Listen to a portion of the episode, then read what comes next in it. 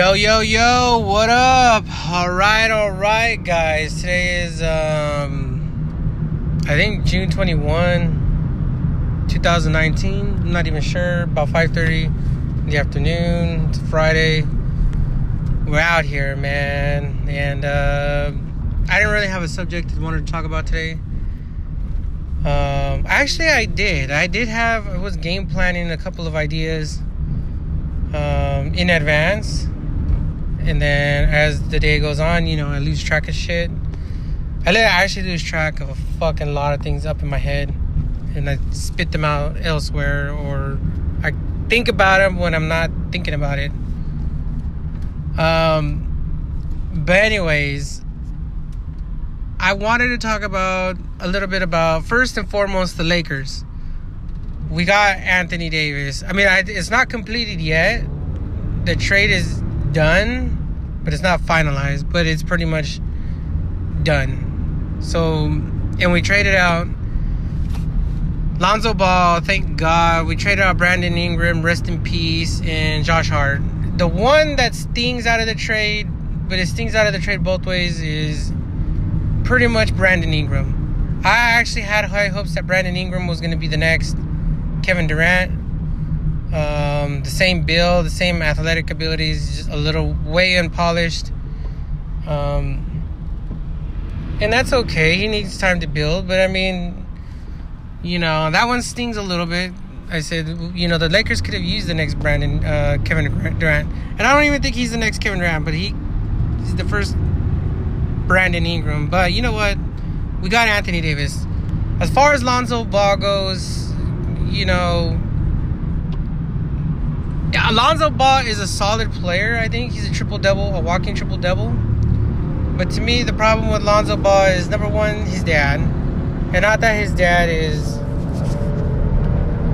um, that much of a distraction. As far as I mean, his dad just hyping up his kid. That's what his dad does. That's what any dad would do. But he has no chill, and first and foremost, if you're playing for the Lakers, the brand is the Lakers. We don't got time for the big baller brand. We don't got time for you being your own hero, you know, doing things your own way. LeBron has that flexibility a little bit, but he kind of doesn't. Um, and, and he kind of does because he's a championship. He's treated different. Lonzo hasn't done anything. So he doesn't get to have his own brand. Kobe was the Black Mamba during his reign at the end, and that's just a given. That's because he was a Laker through and through. You know, you got to earn a little bit of stripes before you can just start branding yourself and being bigger than the team. That's something that I think, uh, like James Harden, uh, Carmelo Anthony, some other players don't don't get in a sense. You first you gotta win the championships. When you win the championships, then you can be your own brand, and you can be you know the team brand, whatever. But you know Lonzo hadn't even reached that plateau yet. He just came in like, oh, I'm the big baller brand. Ball, you know. His dad was talking. I mean, it's just it just doesn't gel. You just don't you just don't earn the title. I mean he's a good player, but I, I don't really see. I'm like, you know what? Let LaVar Ball go over and start talking and yapping about the coaches in New Orleans and the the owners and the managers over there. Let him go and do that over there. You don't need that doing it over here. Uh, especially when the Lakers are, you know, they got inner turmoil. You don't need people shedding light. You don't need people gossiping, adding to the gossip. The players play, the coaches coach, the owners do their owner things. You don't need somebody trying to be all three. It's why every team has an owner, or not every team, the successful teams have owners, uh, coaches, general managers, and so on and so forth. There's, le- there's levels to this. Um, but yeah, and Josh Hart, you know, who is Josh Hart? We gave up the number four pick, I believe. Uh, but we got Anthony Davis. We got Anthony Davis. Now we've got two superstars. Um, we're gunning for a third. If we don't get a third, which everybody's kind of clowning on the Lakers, like, oh, we only got one room for one more player in in and a janitor and the and the security guard at the Lakers temple. Like, okay, well, we might not get a third guy. We might not, right? But we can get four good guys. Who, if we get four good guys, and which was the case last year, you know, LeBron was injured. If we get four mediocre guys, they're going to turn into guys, which are going to turn into playoff heroes with heroics down the stretch that's just what it is. Um, that's the LeBron effect. That's the Anthony Davis effect. That's you can't really guard LeBron without a double. You can't guard Anthony Davis without a double. People are going to be wide open. There's going to be mismatches left and right. You see, I was hyped when LeBron came to the Lakers because the winning pedigree is there. Uh, I wasn't much of a LeBron fan when he was in Cleveland and then took off to Miami because I thought that was, I'm just like everybody else, thought that was kind of the easy way to go and get a chip. But, you know, then he went to Cleveland and he got himself a ring, which I thought at that point in time, uh, it wasn't easy. He played the Warriors. It was not easy. He came back from a 3 1 a 1 3 deficit to win it 4 3 was not easy. You know, he, that chip in Cleveland, his rightful chip, the one ring that he got in Cleveland, uh, he went in there because he knew he could. He had full belief in himself at that point. Everybody else believed in him. You know, J.R. Smith, you know, and company, Kevin Love, and company um, they believed in him. He believed that he can win it, and they they had to prove that they could do it. And he came back from a one three deficit uh, to win it all. I mean, that's pretty impressive. So just like when he came to the Lakers, I felt like the Lakers could believe in him. I, th- I felt like everything was believable. I felt like everything was there, but I did wasn't accounting for injuries. And as the injuries went on, and as the season progressed, the end of the year, people were playing very well which is how this trade was even possible because Lonzo's numbers rounded out well. Kuzma, Ingram's, and the rest of the company's numbers rounded out well. So, just what it is. And I think if we even get, if we get one more superstar on the team, we're gonna get some vets, some vet with their minimum contracts to come in and play for one year contract because they know they're gonna, they have a really good chance of winning some shit. Um, that's just what it is. The Lakers are in very good shape going forward after all the turmoil of Magic Johnson stepping down and all of that stuff. And the Lakers still, still with all, and I actually think it's a little bit of smoke and mirrors that the Lakers are pulling. Um, as a matter of fact, it's a lot of smoke and mirrors that the Lakers are pulling to get this done. If you look around the league, the Celtics are in bad shape. Nobody knows what's going to happen with uh, Kyrie Irving. Gordon Hayward is not the answer. You know, he's coming off a leg injury. It's going to take him some years to get his full strength back. People are leaving. Uh, Al Horford's leaving, I think, or he's, he wants like a hundred million. Uh, they're in bad shape, and they didn't get Kawhi when they had the chance. You know, Toronto won, as you might as may know now. Toronto won, and it's just you know the East is now caught up with the Celtics, and the Celtics are just ready to f- fall back down. Just what it is. But either way, either way, Golden State is now injured. Kevin Durant has an Achilles injury, and Klay Thompson's, you know, leg injury, his uh, his knee sprain is going to keep him out for some time. That means Steph Curry is going to have to do a lot of winning by himself, and not even by himself. Him, Draymond, and Iggy Iguodala are going to have to. Uh, they're going to have to do a lot of work, and they're going to lose some games. So the West is not as, you know, it doesn't just straight run through Golden State currently as is, nor does it run through Houston currently as is. Houston is in a lot of, you know, lot of bad shape too. Rumor is Chris Paul wants out, and he could might as well be. He might be on the Lakers. Who knows? You don't know how these things work. Things work a certain way, and then they don't work. You know, I remember when the Lakers were geared, you know, 10 years ago, they were geared to beat the Celtics. There was hold them down defense and don't let them score more than 80. Light it up offense when they needed it. Grind it out, you know, slow deep into the clock possessions and score, milking the clock off the other, you know, the, the clock off, you know, the other team's chances, you know, not a lot of teams like to play. A lot of teams like to get the ball up, you know, work a few, pass it a few times, and get an open look and and run it.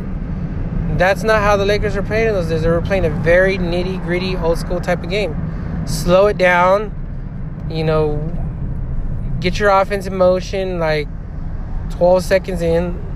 Initiate the offense about that time, about half the clock you know, and then score. And if you don't score, you get back on defense. You get the, you grab the, you know, the rebounds or the offensive rebounds, and you set your offense again. And you play defense. You know, everybody up on the defense, challenging every shot. Not a lot of teams do that. Um, but that's how the Lakers were geared, and they they nearly they got to the finals and lost to the Celtics. Then they go the next year and they beat, they actually crush the Magic, you know, 4 1. Then they go the next year for the third time in a row and they beat Celtics in seven. You know, just what it is, you know. There's, the Lakers were beat, were geared to beat the Celtics, and the year after that, they play the Dallas Mavericks, and they were not geared to beat Dirk Nowitzki. They were just not geared for that. They didn't have a big man, the big man who could run out to the three point line, Paul Gasol, and defend that. They just didn't have that in those days. Nobody could stop Dirk. Uh, as a matter of fact, not a lot of people right now can stop Dirk. He's older now. It's amazing that Dallas only got one ship out of him, but it's what it is. Uh, Dirk was unguardable for the stretch there because he was shooting threes, pulling up and shooting the three at will, getting down in the post, low post, hitting that shot. He had a mid range. He had a step back fade that was going in like left and right. Nobody could guard that. Nobody could guard him, and that opened up Tyson Chandler. That opened up a lot of other players on that team. Uh, the Terry, I don't know what is his name. The Jet, I can't think of his name. Uh, that opened up a lot of players for that Mavericks team to beat everybody because Dirk was just doing numbers. He was just putting in work. Um, the Lakers, they made it. Well, they got swept that year, but they made it interesting. I mean, that was their. That was the end of that run, and then the Lakers had to start over from scratch. They have not been to the finals since that year, since the year they beat the Celtics with Kobe. And it's just you know teams are geared to beat certain teams, and in this year was a case in point. The Warriors were geared to beat LeBron. Iguodala was, I believe, solely acquired on the Warriors to guard LeBron, and he wasn't in the finals, and nobody could guard Kawhi Leonard. Nobody could guard Van VanVleet. You know, it's just what it is. You know, a lot, a lot of people don't understand. Like some teams are geared to beat certain teams, and or a couple of teams, but they're not geared to beat everybody.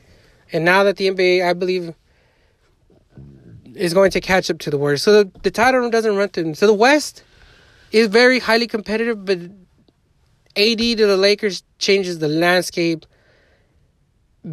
big, big, huge. Uh, he's young. I think he's 26 or 27. Uh, they a lot of people are saying the Lakers gave up their core to get him. So be it. He's now polished. He's done uh, not sniffing the playoffs in New Orleans or not winning anything, and uh, now he's with LeBron. Share the load. You know he's not the whole load bearer over there, and you get him another solid player or two, and the Lakers will be in very very good shape, if not really good shape, because I believe that team can beat Toronto um, Siakam and uh, Ibaka don't got nothing for AD. Those are their bigs over there. Um, and even so, you know, LeBron, you know, even if you cancel him out with with Kawhi, I mean, who do you really want on your team deep in the playoffs? Do you want I mean, you want you preferably, you know, it's apples to oranges, but LeBron's been to the chip more times than Kawhi. And he's had more playoffs. So you want a little bit more experience. That's all, that's what it comes down to. LeBron's got more experience and he's got the build to run through a lot of people. Um, but yeah, the Lakers are looking really good. I wanted to touch on the Lakers. Uh, I want to touch on some other things, but I'm going to take a small break and I'll be right back. Hold up. Yo, okay, so short break, which was really like a two hour break. I uh, came back, had something to eat, went about my life. Anyways, back to the Lakers. Yeah, hell yeah, they got a good, a good motherfucking chance, man, of doing this thing next year. At least making a solid. I believe now the playoffs are within reach, and not only that, but a deep run. Whether it results in a championship or not, that's yet yet to be seen. But definitely the playoffs are in sight. I can already smell the playoffs now. Um, not willing. I'm not a better. I don't bet stuff. Um, but that's it. That's it's exciting now to be a Laker fan because I think now we're gonna be back in the hunt for this playoff run. Uh, but moving on from the Lakers, the Dodgers are like 50 plus wins. The only team in MLB to do so. And that's good, but it's also bad. We're coming off of two back to back World Series losses. We got a hot start now. I think we're going to flatline and lose team end year, as which is the case because nobody plays to have the best regular season record. It doesn't matter. Um, you know, just doesn't matter in sports to have the number one, the best overall record. What matters is at the end of the year, if you won the last game that you won, and that's it. That's all. You want to be the last team to win the last game of the season. That's the goal, not to win a bunch of season games in midseason. Obviously, you need to win those games, but uh, yeah, like the Dodgers doing real well. Um, Max Muncy, Cody, Joc, you know, the pitching. Hyun-Jin Ryu is on a tear right now. Um, but I, I think a, part, a big part of it is the Giants and San Diego and other teams just suck in the division.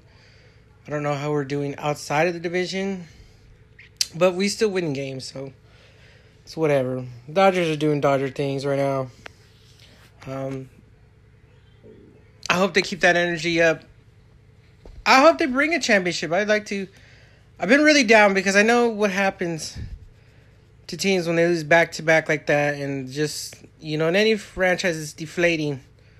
You know, a lot of teams don't make it to the chip even twice, and then let alone to lose twice. Look at the Texas Rangers. Uh, you know, can't think of any other franchise that lost back to back championships and has even been good since. Um, teams lose championships and then they just fade out, let alone lose two in a row. Um, there is nothing I can draw off of at this point in time other than the Texas Rangers did it and yeah. Um, but moving on from that, that's that. I mean, the Dodgers season is is just it's we haven't even met hit halfway point of this thing. Uh, they still got a ton of more games to go. You know, All Stars. I don't even know when their All Star break is coming up, but it should be coming up soon. And you know, we'll see come playoff time. I'll probably do another Dodger season review later when I get when they get a little bit closer to the playoffs and it's a little bit more established because at that point we can dissect who they're playing against. As I said last year, hopefully they didn't play Boston or actually I thought they had a chance against Boston um, initially, even before way before the playoffs started. But Boston was just too hot, too much firepower. Uh, and just the Dodgers were just that their problem of them losing the World Series last year goes back to them losing the initial one to Houston in seven. Had they won that one, the series last year would have been much much better. Um, but I think we were just deflated and just defeated, waltzing into that that World Series. Maybe this year is different. Maybe we get Mad Bum. Who knows? The rumor mill is Mad Bum's done in San Francisco. He wants traded out or I don't know if he wants straight up, but he's done there and he's going somewhere else. Dodgers throw some money at him, bring him on board, help him have him help Kershaw. I mean, we need another arm in there. Get her done. Um, if you're gonna go all out and go balls in and go balls to the walls, now's the time to to do it. You know, I don't care about the rivalry between San Francisco and Dodgers as they make it seem. It's not really there. The real rivalry is between the Dodgers and the Angels, and we need to uh, bash them over the head, as it were, with the World Series uh, parade. And that's how we should do it. I can't stand the Angels fans yapping their mouths all the time. Moving on from that, the Raiders. Uh, I didn't do a draft day thing, and I honestly don't really care too much about. I mean, yeah, everybody was saying that the Raiders, you know, made you know crucial mistakes during the draft, and I don't necessarily agree, but I don't necessarily disagree. Um, we went defensive, and we got a running back. You know I don't really know if we had the top four pick, if you pick a defensive player, um, especially one you can get a little bit later. And I believe that guy is going to do well because of all the slander that's going on around him now. But if it was me, you probably get a once in a lifetime character or talent and you know, I think you got to go you know, you got to go. You got to go with the bigger the bigger uh names out there, wide receivers, you know, a tight end, you know, somebody you know, maybe I don't know, a star corner you know, something along those lines, something where that guy's a cornerstone. I don't really know. And we had Khalil Mack, and Khalil Mack was a cornerstone, but you know, what? I'm not gonna get into that right now. Uh, that to me is old news. Khalil Mack obviously didn't want to be in Oakland or Las Vegas, and you know, didn't work. Whatever.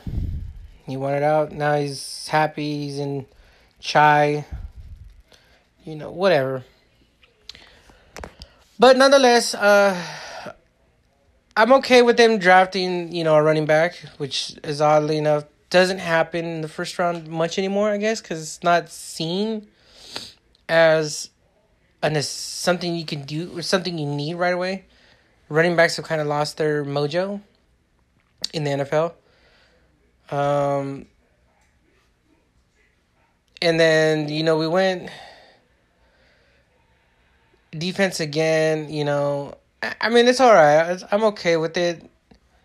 I don't even know who we drafted to be honest with you. I don't. I'm not like. I do like the Raiders and I do care about the team and I do go see them play every year and I do you know follow along. But there is just a lot of people that overanalyze it, and you got to pull yourself back from sports. You don't play the sports. You don't. You know, you're not on the fucking team. You're not involved in or you're a fan. As a fan, um, you know, I pull back a lot of things and I just watch. You know, maybe all this stuff works. As a fan, as a fan, first and foremost of the Raiders, you know, them moving to Vegas makes so much sense. Just as a fan, just I'm a casual, a little bit better than a casual fan. I'm like a mid-ranged. No, no, I'm, I'm like underneath Die Hard and underneath the the loyal loyal fan. I'm under there. I'm under probably. I'm definitely under the super fan. I'm probably under. Um. You know. I'm under that. I'm probably just under those fans. Maybe even the, but more than a casual fan A casual fan, I feel like they like the teams. Like, oh, I'm a Dodger fan, but they never go to any of their games. They watch them once in a while on TV, and they don't really know who's on the team. They just watch the games. That's a casual fan. And then you got your fans that don't really know what's going on. They just know that, hey, I like the Lakers. Yeah, they got LeBron. Uh, what's the record? You know, that kind of a fan. And they watch the games here and there, but the sports is not a big part of their life. And then you just have your no your wishy-washy fans are like oh yeah like uh, you know your bandwagon fans they're like the lower on the lower end and then you got the people that don't like sports that just root for teams just because they're sick of hearing about other teams which a lot of people actually attend attest to that formality like myself i root for anybody who i don't really like and i bandwagon hard if i see things going south in the way I don't want them. But anyways, I'm somewhere below those, but higher than a casual fan. And and I, as a just a fan, just as a fan that I like my team, they're my team. Like made it, you know, decisions a long time ago to be a Raider fan and stick with it when they were sucked. Um, you know, you got to pull back. Just it's at the end of the day, this thing called life is not supposed to be that serious. And I get you want your players. It's it's serious business for them. It's their livelihoods. It's you know they get paid to do this and this that and the other thing. You know, and they they that's their livelihood. That's their career. Yes, for them it should be serious like 75%. But if you're not having fun doing it, if you're not having fun doing your career, you know, you're not having fun, your your production is going to go down. So it's got to be a fine line between okay, we can have fun and kick it and chill and let's get serious, let's get to business, but make it fun, you know? Look at all the top successful companies like Google and, and Apple and see how they're run. They're not robotic clockworks, even though football wants to be that way. It's really not. You know, basketball. So I feel like basketball as a whole sport is on the cusp of passing football in a sense because the players are just having a lot more fun and the matchups in the storylines are just it's just there you know it's just it's there something is missing out of the football aspect that the baseball has that also baseball doesn't have. Basketball has something that no other sport has. Uh, the connection between the players, the connection between the teams, um, and the way the way it's set up, it's just something about it is a little bit better. It's it's a little bit of ways from football, but it's better than. It's like the number. It's in the number two spot right now, as far as overall sports, I believe. But anyways, Raiders. You know, you got to pull back from the Raiders you know, and just watch, just fucking watch. You know, if they win fucking four games, well, damn, get them next year. If they win fucking fourteen games, well, damn, we did something right. You know, I still go back to Del Rio when he got us up and over that we're not winning, having a winning season no more. We got one. There is pieces of the puzzle there, you know there's pieces there. We don't have to we didn't have to blow up the whole machine. But we're doing you know, hopefully we're improving. You know, we didn't have to blow up the whole machine as I said. We got Gruden, we got some things in place. Got a quarterback um we switched general managers obviously and we got an owner and we got a new homecoming. You know, the Raiders, as a fan, I think are still trending upwards, even though we had a subpar year last year and one before. There's still things in place. We're not an expansion team. But just let it run itself. I believe Jon Gruden was the head coach many, many years ago, and he was a successful one. Like what has he has a Super Bowl, you know. Um, the players know how to play. It's not like we don't we have players that have never played together. You know, it's just pull back. Don't take it so serious. You know, at the end of the day, we're all gonna sit there and watch on Sunday and see what happens, and hopefully it happens. They come out in a victory and we can be happy. If not, then I pretty much know the answer to that. It sucks. Uh, but anyways, the Raiders are still a ways away. Although the season got announced, and I'm gonna end up going to watching a Thursday night game as soon as I can afford it. I'm going to see them on a Thursday night. Bada bing, bada boom. That's what I got um, on books. Um, but moving on from sports, I want to talk a little bit about um, some Netflix uh, series that I've been watching. I watched the Chilling uh, Chilling Adventures of Sabrina Part Duh. Uh, I've watched Baki season two. I watched Queen of the South season three. What else have I watched? Man, um, I'm currently watching um, Kakegurui. I think that's how you say it. Uh, with Yumi, Yumiko Jabami. Yumeko Jabami, uh, Yumeko chan, Yumeko san, Jabami san. Yeah. I'm currently, I'm almost done with it actually. I'm like at episode 7 or 8 of 13.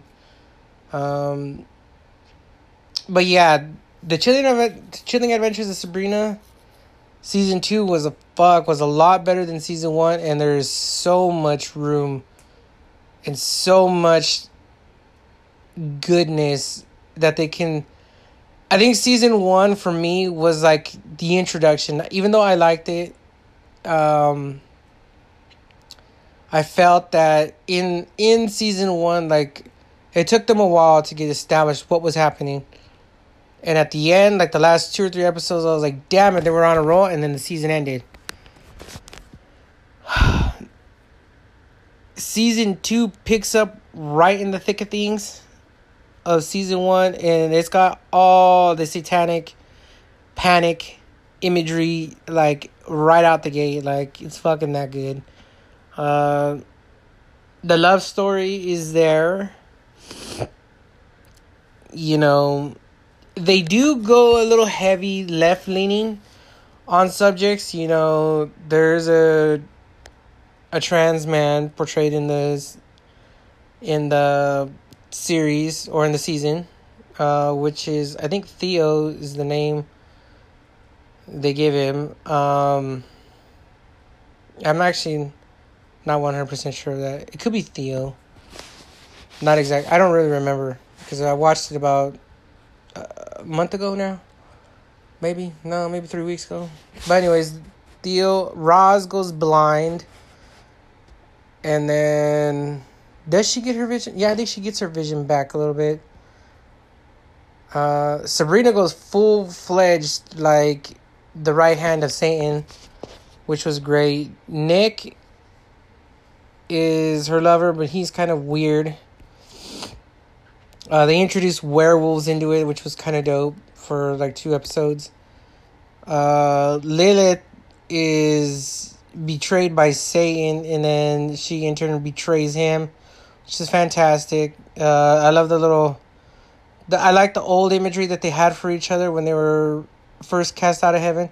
Oh, there's there's just a lot of good shit going on in in season two. Uh, Father Blackwood is some fucking tattooed, old school, cleaned up man. I don't even know. Father Blackwood is a fucking G. And then he tried. And then he tried sending uh, the Church of Night to the fucking Stone Age. He was gonna have the women do literally nothing, and he was going to the be the be all and all. I don't know. He was going. He had some crazy shit. The Smoking Man that was in the X Files. I don't know if you guys know the Smoking Man who was in the series, uh, as I forgot what the title they give him. The Pope of Dark or some bullshit, or the Anti Pope. That's what they call him. The Anti Pope. Uh, he's introduced, which was kind of cool. Um, there's all kinds of fuckery in uh, the cousin uh, who you think is gay in season one turns out he's he's pansexual which i think is great because he's like fucking everybody at one point. He actually has sex with blackwood's uh, daughter um like very and i was like what the fuck? I thought this guy was gay. He was like well no you don't know shit. It was actually really good. There's I had a lot of subjects that are not talked about um in society right now. That was just like in the the series. The episodes where they had the fortune teller read them shit was good. Uh the way it ended they defeat satan they lock him up. Lilith takes him back in Nick's body. Is gonna expel him into hell. Um, they get into a little bit more story of Sabrina's father and mother. What happened to them? Uh, I think actually Satan down the plane, killing them both. I don't. There's a there's a lot. I I thoroughly love, and I haven't watched it for like three weeks. I just remember because I was like highly entertained by what was happening. And it just it just comes to be that Sabrina is now she's got Satan powers and there's like nothing nobody can do to stop her. She's fully fully like m- magical as fuck. That's all I can say like whatever power that she has, I think it's magic. Is what they use. Uh she can summon shit. She can do all kinds of shit. She can bring people back from the dead. Uh, literally anything. Now, obviously, you know, there's a code to it all, but yeah, they give her they give her some powers, and she was about ready to take flight before they stopped her on a witch's broom. But either way, I thoroughly love that. Um, I can't wait for. I'm hopefully they're coming out with the season three. Hopefully sometime in the near future. Um, I'm ready. Like I'm ready for it. Uh, moving on from that, Baki season two was really good. Um, Baki. Actually, where I'm at the end of season two, Baki is like on his deathbed, but he's gonna fight in a tournament with Muhammad Ali Jr.'s kid he's gonna fight with his father. Uh, there's a ton of them. You know, Baki gets his powers unleashed after he bones his girlfriend. uh, but he was already strong before that, you know. It, it, yeah, the the Baki season two is good. I can't think of all the people's names, but it's really good. I mean, I give it. I give Baki season two was way better than season one. I like ran through season two because it was that good. Um, you know the different fightings. The guy that poisoned him, uh, is actually a, a biatch, but the karate fighters end up fucking up too. They end up fucking up. Uh, I can't think of that guy's name either, and he he wouldn't quit, and they kept fucking him up more. Um, he ends up he ends up going blind because somebody shanks his one eye, and then the poison guy hits him in the other eye. And I don't know if he's gonna get his either eye back, but you know, it was kind of dope. Muhammad Ali showed up in Baki, and Muhammad Ali Jr. is now like. There, he's gonna fight in a tournament. That shit's fucking crazy. I I did not see that coming. I was like, what the hell? Uh, but yeah, watch Baki season two. Um, Queen of the South. I don't know if I did a review of Queen of the South or not, but Queen of the South season three uh was it was good, man. It was good. Uh Camila is officially done. Uh is it season yeah, I think it's season three is what I watched. I think season four is coming up soon. But Camila is done. Camila, uh, she got fucked over by the general. Um, I can't think of the general's name. I think his name is General Salazar or some bullshit. Um, he fucked her up. She had him kidnap her daughter's fiance, which was the rival gangs. Um, the rival gang's only son, and then the fucking general kills him. And I know I'm missing a lot, but the general did that. Uh, the general fucked up, you know, King George's uh, right hand man too. Uh, he drilled something in his head and made him like a fucking mute. Uh, he fucked up that guy. Uh, the DEA in in James uh, were in cahoots the whole time, which I didn't get, but don't want don't know why James took that route. Whatever. He ends up killing off El Santo down in the jungle. Uh, well, I don't know if he killed him off or just fucked up his whole operation to the point of no of no um he couldn't recover. Which forced, you know, Teresita to go and make some sort of a connection with the Colombians, and the Colombians didn't even want her. They wanted Camila, but they, I don't know, the way it all played out. Teres, Teresita won. Camila lost. Camila had a fucking was gonna get killed by Teresita at the last, but Teresita let her go. Um,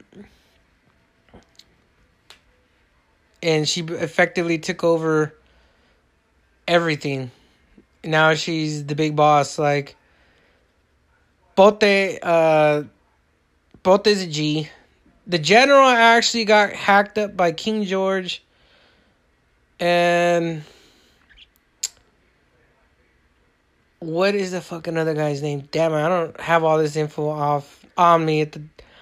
You know, I need a laptop to be doing this shit. Um, but it's the other gang that was down there. I can't think of the the guy's name. He ended up killing his own fucking brother in the season ago, or his own dad, or something a season ago. Um, that guy, his kid got killed, and then they ended up chainsawing the fucking general. Actually, they don't show it. I was talking to somebody about this. It's possible that they just hacked off the general's limb. They don't say specifically, although they make it seem like because they can't show it on regular TV. They make it seem as if they hacked him up and he died. But they could have just hacked off his legs or hacked off an arm or two and left him like that. it's possible. I can't think of a of, even though death freaks most people out. If you were to say, "Hey, fucking cut this guy's leg off, cut both of his arms off, but leave him alive," you know, just live like that. I mean, that's some fucked up shit too. That's some shit that you don't you just can't, you know, you can't feed yourself, you can't take a shower, you can't really shit. You can't go pee when you need to. I mean, yeah, if you were to say you just leave somebody as a, a flesh dump, yeah, that's kind of fucked. They could have done that. The general could just be there as a flesh thumb. You know, we don't know this, but I think he's dead.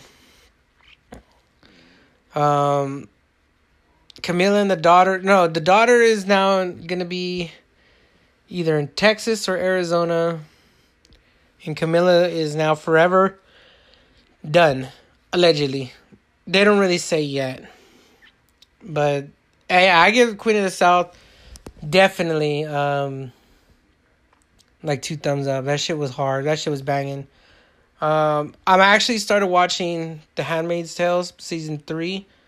Uh, so far, it's sort of slow as well. And I kind of felt that that was to happen because, you know, at the end of season two, shit started going fast. And the escape, the escape was underway. But uh, Fred uh, ended up, or June ended up, you know, not leaving. She gave the baby to, uh, of Mary or whatever that girl's name is. And they fled to Canada and she found her way to June's husband and the other girl who are taking care of the baby now, but the story is going kind of slow. And where I'm at is June and Serena are now like wanting to overthrow all of fucking what is the name of the the fucking town? Um,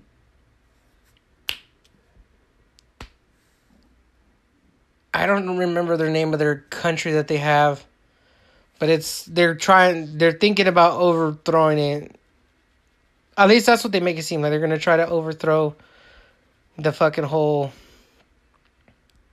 country, but I don't think that's gonna happen. There's a lot of stuff that would have to go. I mean, it's an it's an almost insurmountable amount. First, they're not gonna get enough women help. I don't believe because some women actually in the colonies, and in that some of the handmaids and some of the other they actually like the lifestyle that is being portrayed.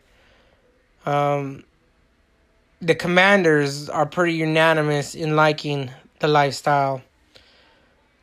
Um, and then they have no weapon. They have nothing. Like there's there's just so much.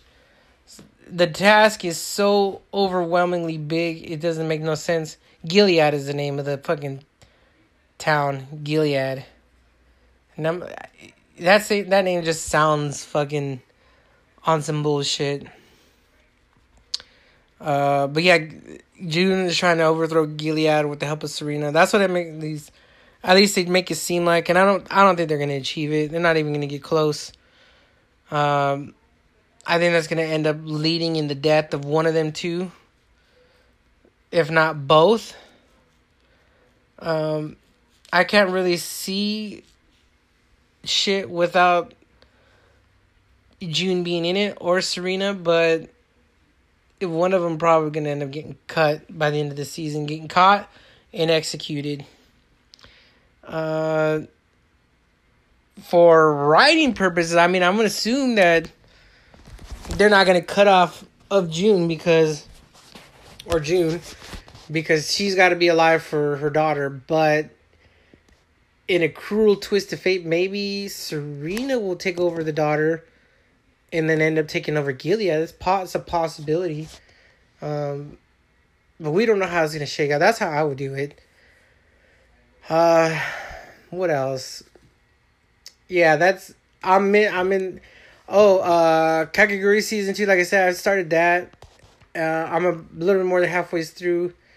Yumiko is whoever designed the character for Yumiko is a certified psycho. I, like she's completely you know there I, she reminds me of Black Widow when Tony Stark first meets Black Widow and he's like I can't get a good read on her. You can't get a good read on Yumiko. Yumiko is like it's whoever is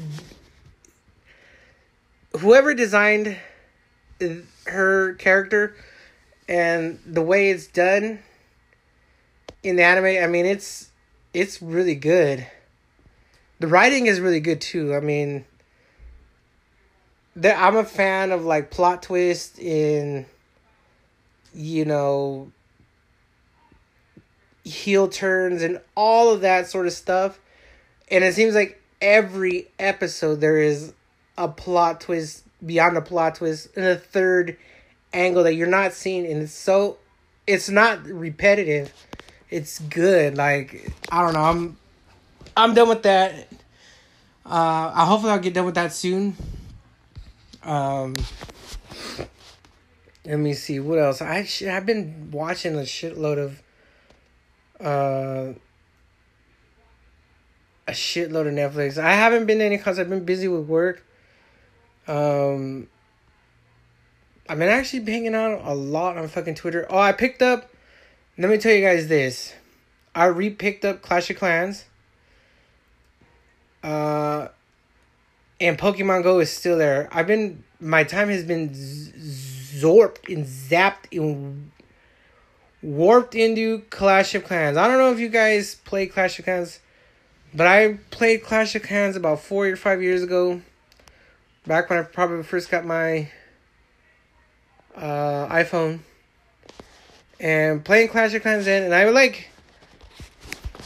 I played Clash of Clans and I got to the town hall I'm at now, Town Hall Nine, and I was upgraded. I almost had everything upgraded. Now I think there was things I didn't like about the game back then that they have since fixed.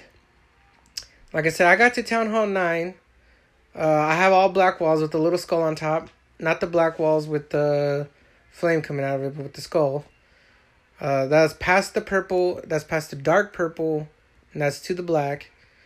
Um, I got there, and at that point, unless I sat on my phone and actively played it like all day, I was get rated and lose 400,000, 300,000 and people were only targeting my goddamn collectors in my mines and it would jack me that much and I couldn't get the th- 2 or 3 million dollars whatever it costed to upgrade anything. It would piss me off. And at that point the only thing you could do was buy a shield or hope somebody would be merciful enough to give you a shield I would it would not be uncommon to lose like a million loot in one day, which would be irritating when everything costed five or six million.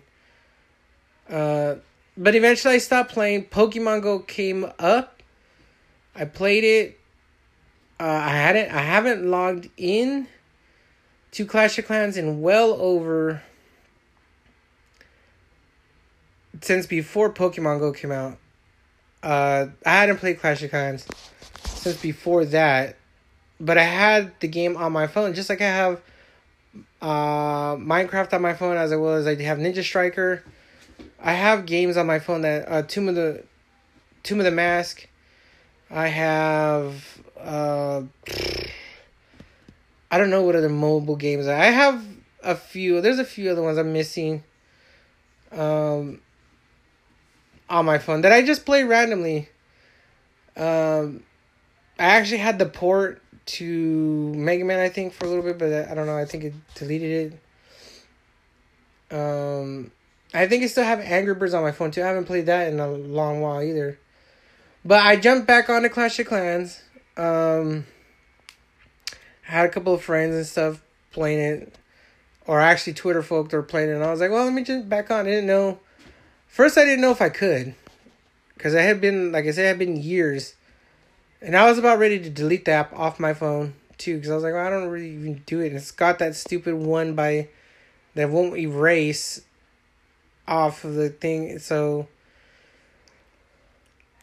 I logged I couldn't log on, but they were like, "Oh, it goes through it goes through your um your game center. Log into your game center and all. Well, actually, like like I said, I deleted it off my. Well, I I tried logging in and I wouldn't let me log in. so my town hall was like level one. So I was like, no, I'm not gonna do all that. It took me like a year and a half or two playing before I could even get to town hall level nine. And I'm not doing all that again. Like no way. So what ended up happening was I was they were like, oh well, you can sign in on your game center. Everything will pop back. So I tried it and I tried all the passwords and finally I was able to get in after I had signed in. And I'm still at Town Hall 9, but the game has undergone massive changes. There's um the clan games. There's now a builder base, uh, a second base across the ocean, which I'm Builder Hall number four, level four now. About to be level five. Um, they've added new characters a bowler, there's a miner, there's an ice golem, there's an electro dragon. There is more levels to the grand to the king and queen archers or the king barbarian and the queen archer. There's siege machines there's daily loot challenges that you can do now to get rewards. Uh, the battle system is now better because now if somebody comes in even 50% you get like a 16 hour shield. Also, they prevent people now from playing the game all day and staying on it and never logging off, avoiding a raid. They're going to get raided at some point. The builder base uh, player versus player setup is a lot better than the main base. Well, actually, I like it because it's a lot less clutter. A little bit more difficult, but a lot less clutter nonetheless. Um, the challenges and the social. I mean, the the game has changed a lot, and I'm actually enjoying playing it. You know, because I play stuff on my phone anyways. I was playing Pokemon Go. I don't have time to play stationary games on like a PlayStation or whatever, but Clash of Clans has been there. I just hadn't played it. Didn't know anybody that played it. Don't know anybody that else that does play it other than the person or two I'm playing it with. But here I am playing it again. Um, I've now I got my Pekkas up. I got my Wizards maxed out. Currently at number nine. I'm upgrading some dragons right now. Um, I've been baby dragoning the fuck out of the builder hall people. I I rock with two sets of archers, sneaky archers level eight, and I rock with two sets of level eight baby dragons for builder hall four, and I'm just fucking up towns left and right. I usually get two stars now, and I, you know, two stars and at least 50 60 percent. Um, if not a hundred percent, I've been hundred percenting some people lately, and I'm like thoroughly like impressed with that. I'm just the baby dragons go into tantrum and do 100 times damage, and they fly. So there's only a couple archer towers and a couple of firecrackers you got to worry about. But sometimes you can knock those out immediately if the people's bases suck. Um, and you just dominate. You just dominate. That's how I'm doing. I'm dominating it right now.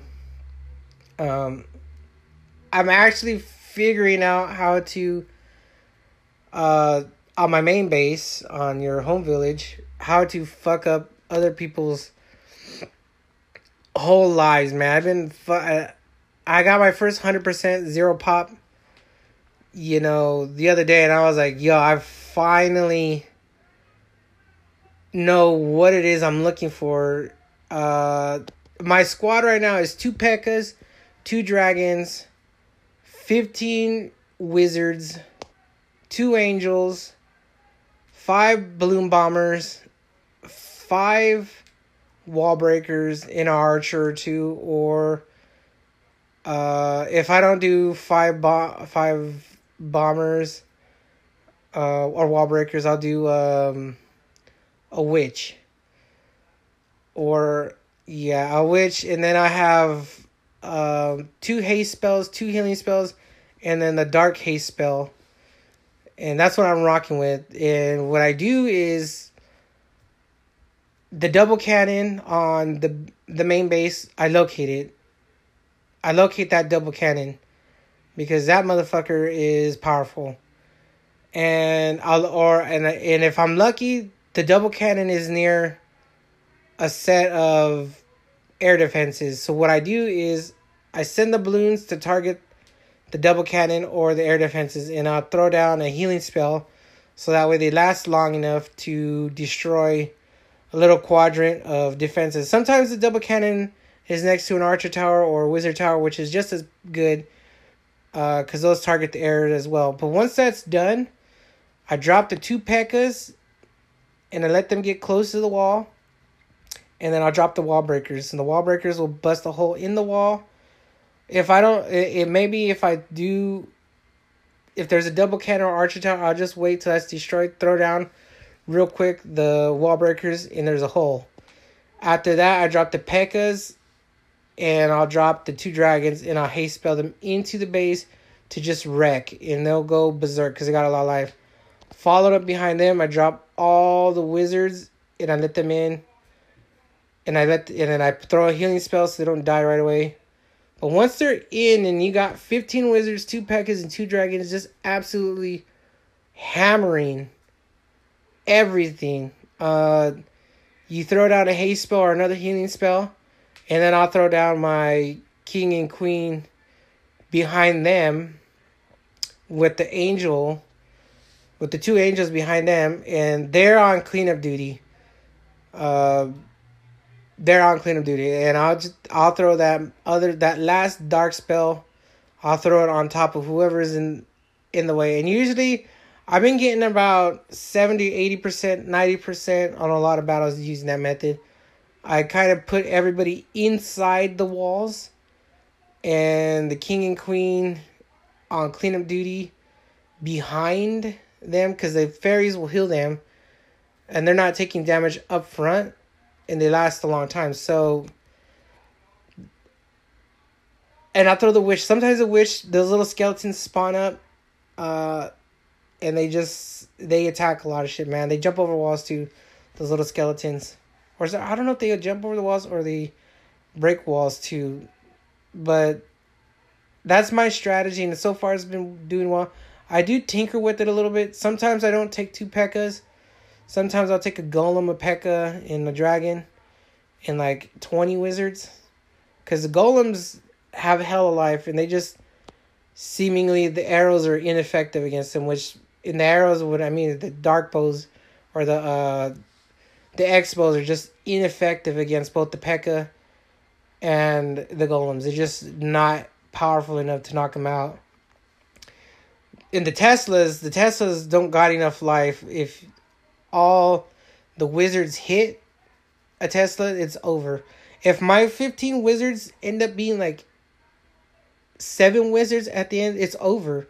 With one blast, they shoot things with one blast and it's over. The P.E.K.K.A.s hit things with one hit and it's over. Uh, the golems they're just there, and the king and queen are there for cleanup purposes. Uh, sometimes I bury all the way into the center of the village, and I'm like, dog, all they got left is like two archer towers and a mortar. Like, and my wizard is just, or my fairies are just healing everybody. Like, there's nothing they can do anymore. There's nothing they can do. I use, I guess that's called the funnel method, but I don't think it's a funnel. I get everybody inside because you want to pick up, you want to hit their house and their clan castle right away. You know their, you know their their town hall and the clan castle. Once that once those are done, it's like that's they're done. That you once you knock that out, like the the core of everything. Once you knock the core out, the outskirts stuff is usually easy. What you don't want to do is, and it's happened to me a time or two or three, you know, before I perfected the technique. the troops end up walking around outside because they didn't make it in for whatever reason, and the groups get split up in two, and then they're they're easy picking out because you don't have enough force to drive in, and and they get like slowed up, and then the forces on outside are getting shot at without making any headway in either. Sometimes that happens if the hole's not big enough, or for whatever reason the goddamn Pekkas decide to walk sideways instead of walking into the giant gaping hole that you create for them um, but if everybody gets inside and it goes, like I said, it goes according to plan, my my motherfuckers just fucking. By the time I had to throw down the last haste spell, the last healing spell, I'm already at the town hall, and I'm that's the core of anybody's village, is the most well. But after that, there's nothing they're gonna do to stop the full on like a night. Uh, sometimes I run out. What happens? I run out of time. I don't get the full one hundred percent because you just run the fuck out of time.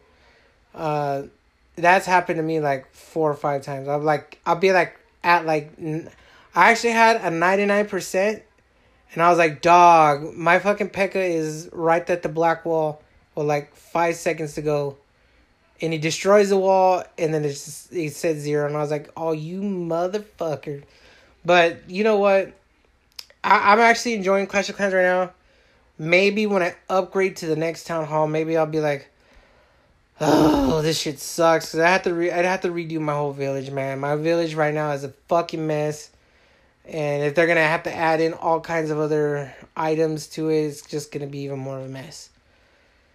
Anyways, guys, that's it. That's the episode for today. Um next week, I don't I'm still trying to get some guests on here so it's not just me. Uh, we'll see how it goes. But either way, I'll let you guys know. Uh, hit me up, you know. If you hear this and you want to be on a podcast, just shoot the shit. Just let me know. Uh, message me here or message me wherever the fuck else you find me at. Message me. Um, I got nothing better to do. Episodes like once a week, once in a while.